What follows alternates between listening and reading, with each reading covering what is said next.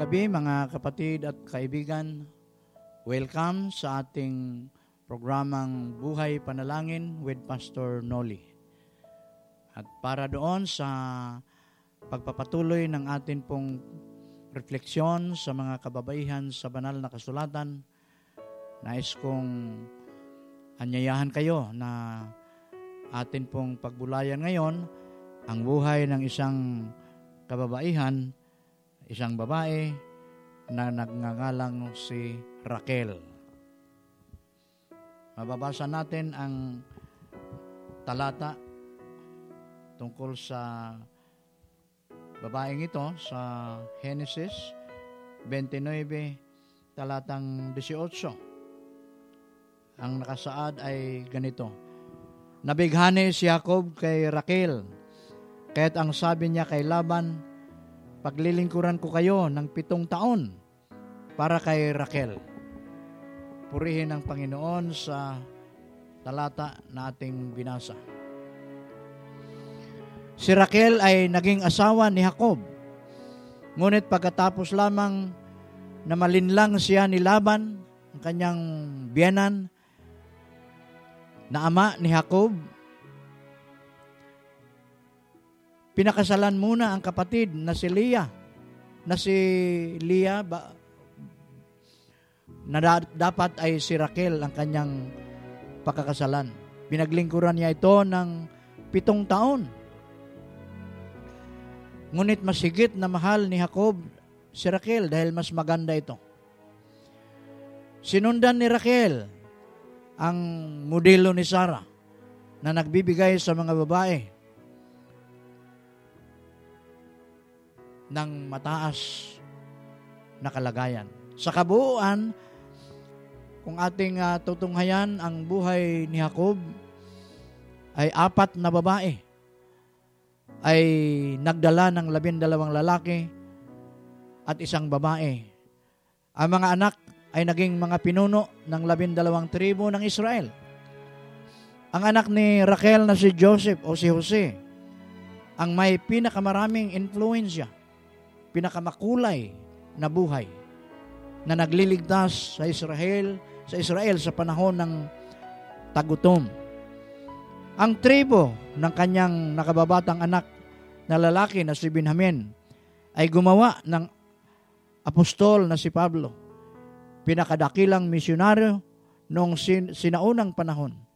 Ang pag-ibig sa pagitan ni Raquel at Jacob ay nagsisilbing halimbawa sa mga mag-asawa na parang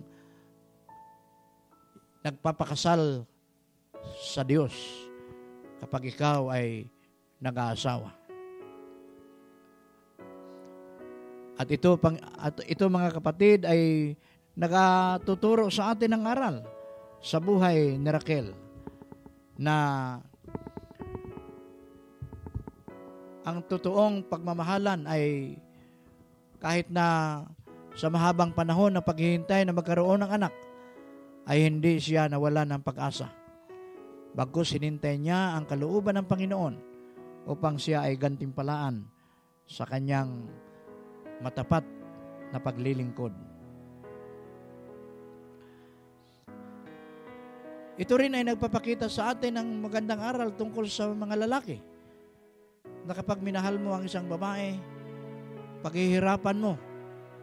Bakit nakita natin dito ang pitong taon na paglilingkod ni Jacob upang mapangasawan niya si Raquel.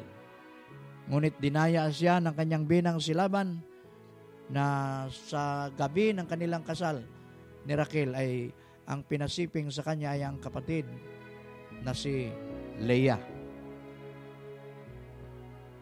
At makita natin dito ang papel na malaking ginagampanan sa buhay ni Raquel. Na siya ang ginamit na halim, uh, instrumento upang sa kanyang sinapupunan magmula ang angkan ni Jose na siyang pinagmulan ni Moses at hanggang sa buhay ni David hanggang sa buhay ng ating Panginoon. Kaya purihin ang Diyos sa gabing ito ng ating pagbubulay sa buhay ni Raquel na asawa ni Jacob. Tayo ay manalangin.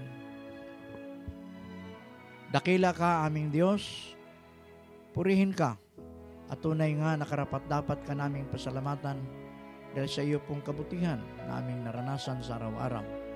Maraming salamat Panginoon, bagamat kami ay mahihina, kami ay nagkukulang, kayo po Panginoon ay nananatiling tapat sa amin. Kaya nawa o Diyos, patuloy mo kaming samahan na maging sa amin pong pagbubulay ng iyong salita, maging sa aming mga pananalangin, kami ay lalo pang lumakas sa aming pananalig, lalo pang tumibay ang aming paninindigan upang anuman ang amin pong mararanasan sa mga panahong ito ay hindi kami matitinag, hindi kami susuko. Bagkus Panginoon, patuloy naming uh, ipamuhay ang aming pong pananampalataya sa iyo. Kaya patuloy kong itinataas sa iyo, O Diyos, ang amin pong kalalagayan na ngayon sa aming patuloy na pakikibaka sa panahon ng pandemya at maging sa mga normal na kalalagayan ng buhay. Batid namin, Panginoon, Nakakambal na ang mga pagsubok, kakambal na ang mga kahirapan, kakambal na ang karamdaman. Ngunit bilang yung mga anak kami nananalig na hindi kami naglalakbay sa buhay na ito na mag-isa, bagkus ikaw ay aming kaagapay. Ikaw ang aming kasama.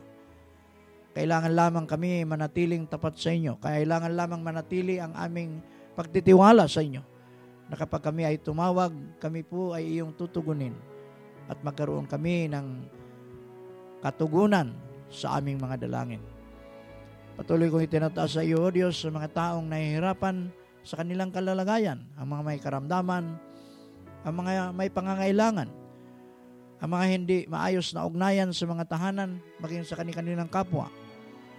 Nawa, O Diyos, ay abutin mo sila at sa mahimalang paraan alam namin sa iyo magmumula ay maranasan nila, O Diyos, ang kalayaan sa anumang paghihirap na kanilang nararanasan ngayon. Kaya muli, aming ibinabalik sa iyo ang aming papuri at pasasalamat dahil alam namin kami, kami, kami ay iyong tutugunin sa aming mga dalangin. At ito ang aming kahilingan sa pangalan ni Jesus na aming Panginoon.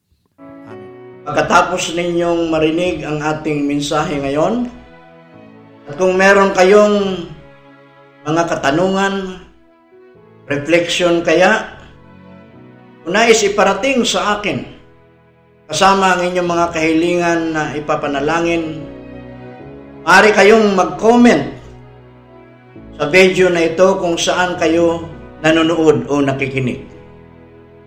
Maaari din kayong mag-send ng personal message sa ating Facebook page na buhay panalangin. Asahan ninyo mga kapatid at kaibigan na sa bawat episode ay aking bibigyang pansin ang inyong mga komento, lalo na ang inyong mga kahilingan na panalangin na isasama ko sa aking pananalangin. Upang lagi kayong updated sa bagong episode ng Buhay Panalangin tuwing Martes ng gabi, Maaari po ninyong i-like ang ating FB page na Buhay Panalangin, mag-subscribe sa ating YouTube channel at sa Spotify na Buhay Panalangin.